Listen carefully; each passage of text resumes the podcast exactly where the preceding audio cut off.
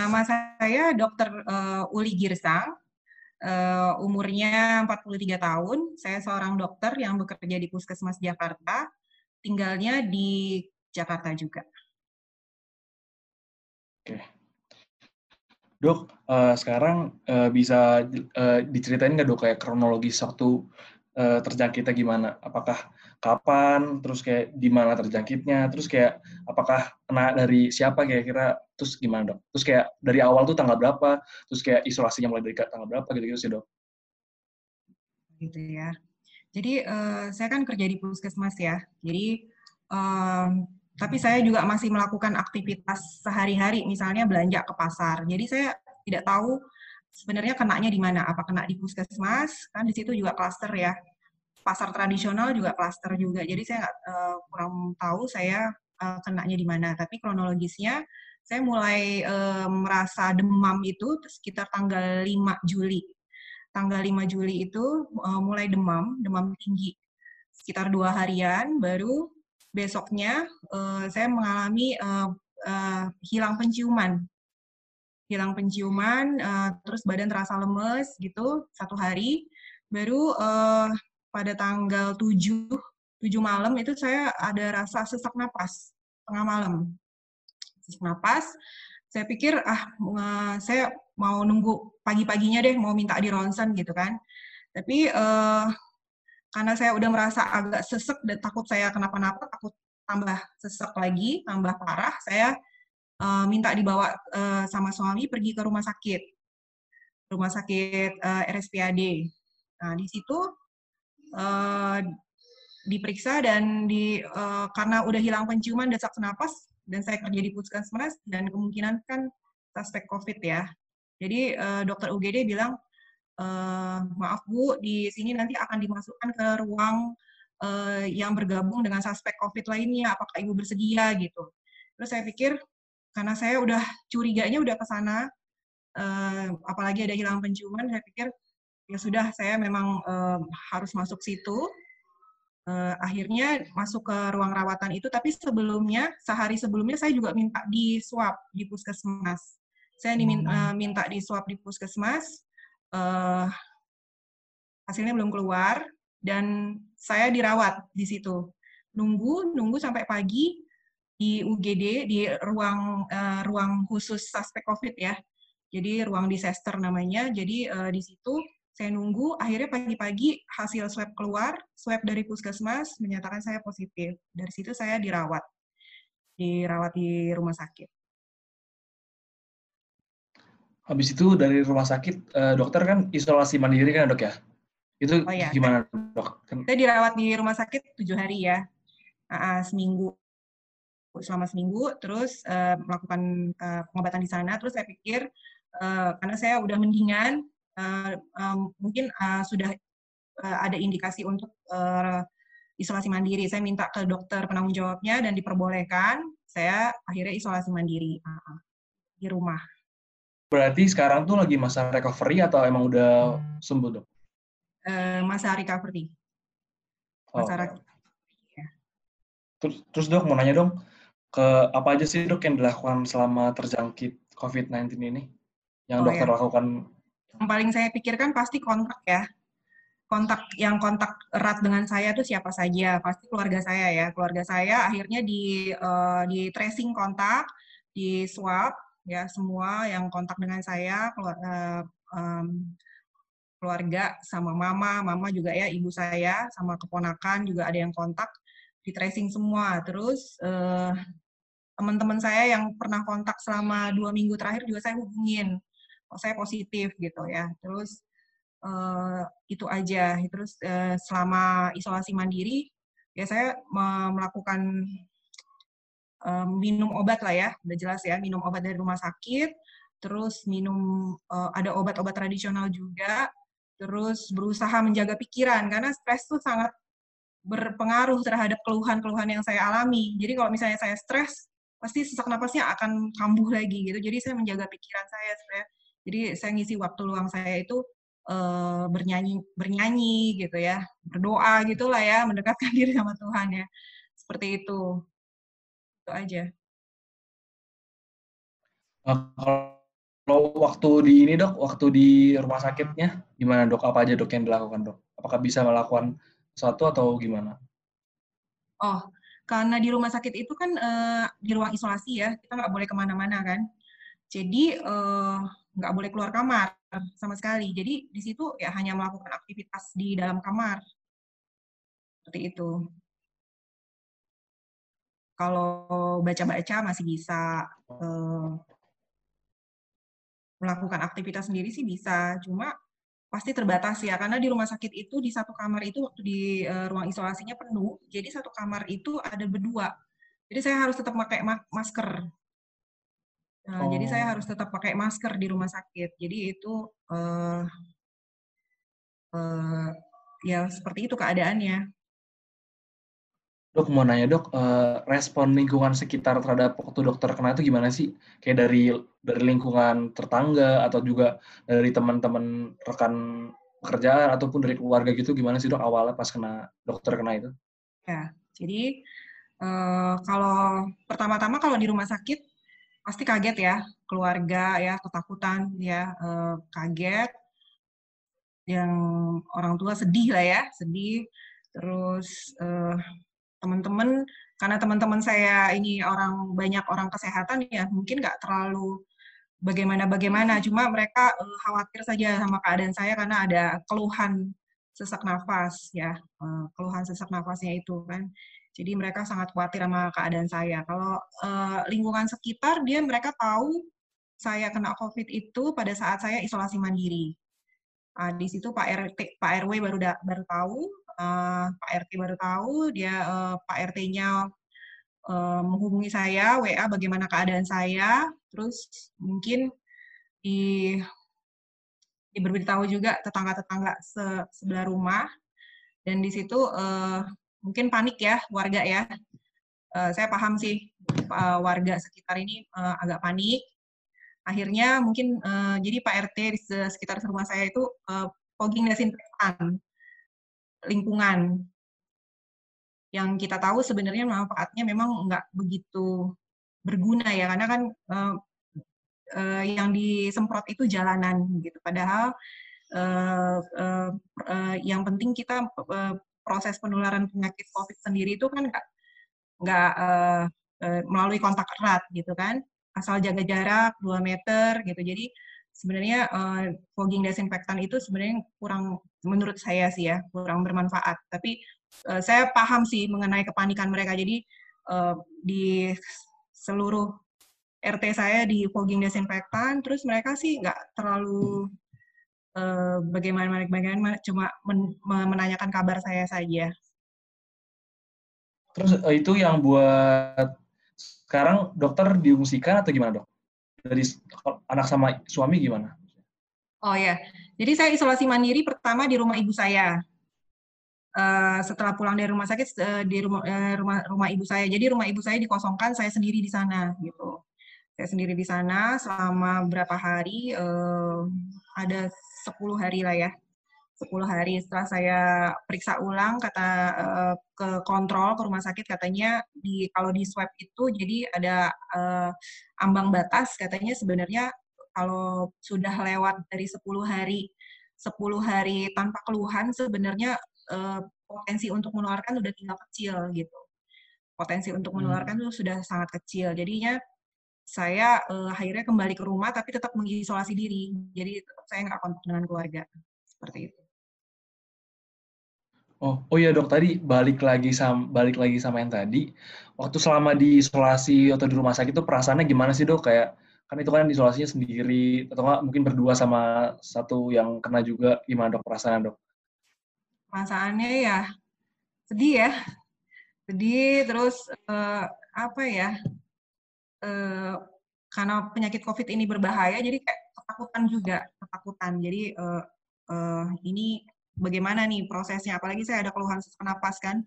Jadi uh, ini sampai separah apa ini? Jadi pikiran udah yang nggak yang udah nggak keruan deh. Jadi uh, tapi saya berusaha untuk uh, jangan stres karena stres ini sangat uh, benar-benar nanti keluhan saya bertambah kalau dia stres jadi saya berusaha untuk tidak stres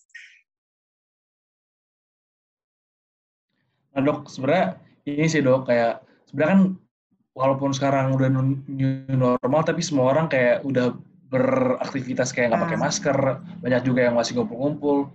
Tanggapan dokter terkait itu gimana sih dok sebagai orang yang pernah menderita dan juga uh, sebagai tenaga medis gitu? Ya, jadi tanggapan saya ya, uh, jadi COVID-19 ini sebenarnya penyakit serius, bukan penyakit yang dapat disepelekan. Ini penyakit yang berbahaya dan penularannya sangat cepat. Jadi kalau kita pikir kita uh, usia muda, saya, saya waktu itu sebelumnya sebelum kena saya berpikir saya ini uh, ya nggak tua-tua amat lah ya, walaupun udah empat kepala empat tapi ya belum lansia saya pikir ya. Terus nggak punya penyakit bawaan gitu. Paling juga saya nanti kenanya juga saat, uh, kalau kena pun saya dalam pikiran saya pasti eh, uh, kemungkinan paling kenanya uh, gejalanya minimal atau tanpa gejala gitu ya. Seperti kebanyakan teman-teman saya. Ternyata saya salah duga. Jadi uh, saya uh, uh, mengalami keluhan yang cukup serius sampai ada sesak nafas itu.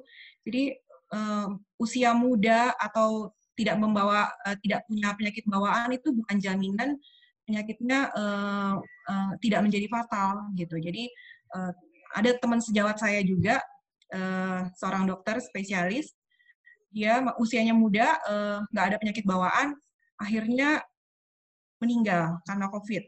Nah, jadi uh, penyakit ini benar-benar serius dan tidak bisa disepelekan. Jadi walaupun uh, kebanyakan sembuh dan kebanyakan tanpa gejala, tapi kita nggak tahu respon tubuh kekebalan tubuh kita itu bagaimana dan uh, apa berbeda-beda untuk setiap orang gitu. Jadi uh, haruslah menjaga pro, uh, tetap menjalankan protokol kesehatan ya seperti itu. dok mau nanya dong kalau di puskesmas itu upaya-upaya yang buat meng, itu gimana dok? Upaya-upaya buat mengurangi resiko penyebaran COVID itu gimana dok? Apa yang dilakukan di puskesmas dok? Alur penerimaan pasiennya maksudnya? Apa, uh, apa aja sih dok? Apa program-programnya atau gimana? Oh gimana ya. Yang pernah dilakukan, uh, yang udah eh. yang sedang dilakukan gitu? kita promosi kesehatan lah ya, udah jelas ya, penyuluhan. Tapi penyuluhan kan sekarang nggak nggak bisa langsung secara langsung. Paling kita melalui media sosial, ya media sosial, terus uh, membuat video-video, video-video uh, penyuluhan tentang COVID, terus uh, kita pasang juga di te uh, televisi di puskesmas gitu. Terus kita juga ada petugas yang keliling keliling untuk uh, melakukan penyuluhan, tapi keliling bukan door to door. Uh, jadi kita pakai uh, mobil atau motor, jadi di, memasang uh, uh, apa tuh uh, semacam speaker gitu penyuluhan. Uh, jadi untuk keliling supaya uh, masyarakat sadar bahwa uh, penyakit COVID ini adalah penyakit yang uh, serius, berbahaya, dan harus tetap menjalankan uh, protokol kesehatan 3M itu ya seperti itu. Dan di puskesmas oh. sendiri kita kita uh, oh, lakukan lakukan ini apa uh, pemisahan. Jadi untuk pasien-pasien dengan keluhan ISPA kita udah uh, pisahkan.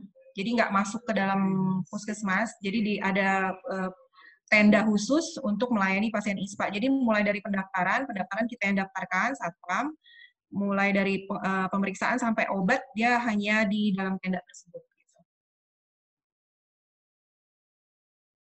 Oke, dok uh, mau nanya lagi, kalau tanggapan dokter buat kayak kan sekarang banyak kan yang bikin konspirasi-konspirasi gitu.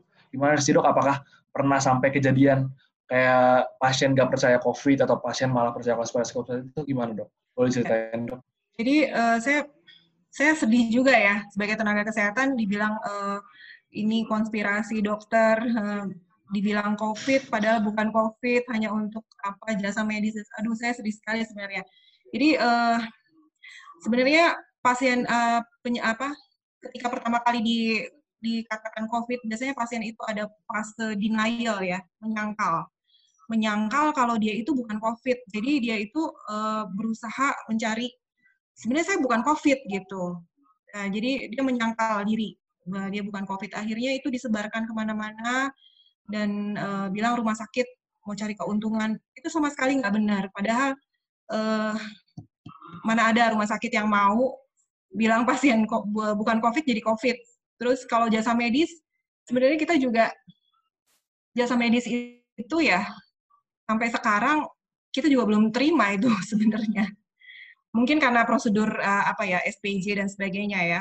Kalau dari pemerintah pusat mungkin sudah turun, tapi kan masalah kelengkapan administrasi dan sebagainya itu sebenarnya uh, tenaga medisnya kita sendiri tuh belum merasakan gitu. Jadi itu sangat uh, uh, apa berita-berita uh, yang bilang uh, konspirasi bahwa rumah sakit mencari keuntungan uh, ini kasus COVID, eh kasus seharusnya bukan kasus COVID tapi COVID itu benar-benar uh, sangat menyedihkan ya menurut saya ya.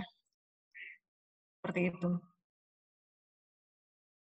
Uh, terus dok, buat yang terakhir, mungkin dokter bisa ngasih pesan gitu buat masyarakat, terus juga buat semua kalangan kayak terkait COVID ini gimana dok? Pesan dokter gitu sebagai yang pernah kena dan juga sebagai tenaga medis dok.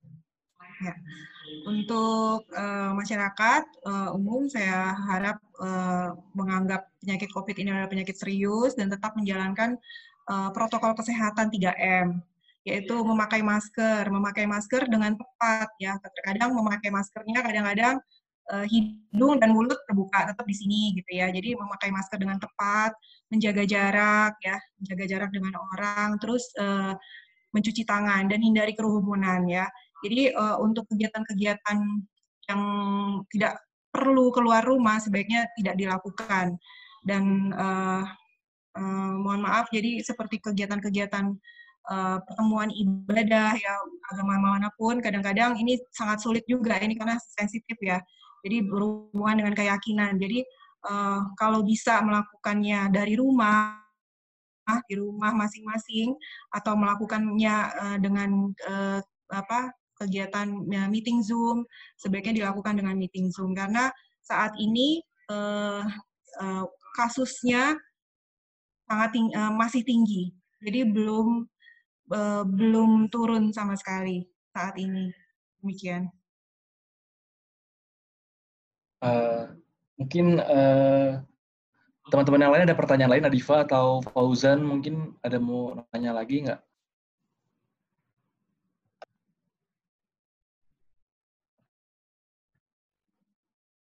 Nadifa atau uh, Fauza ada yang bertanya lagi nggak? Uh, dari aku sih cukup ya.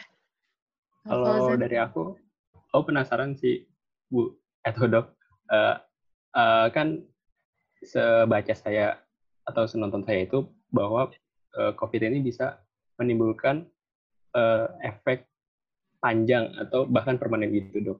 Itu gimana sih dok? Apa benar atau gimana gitu?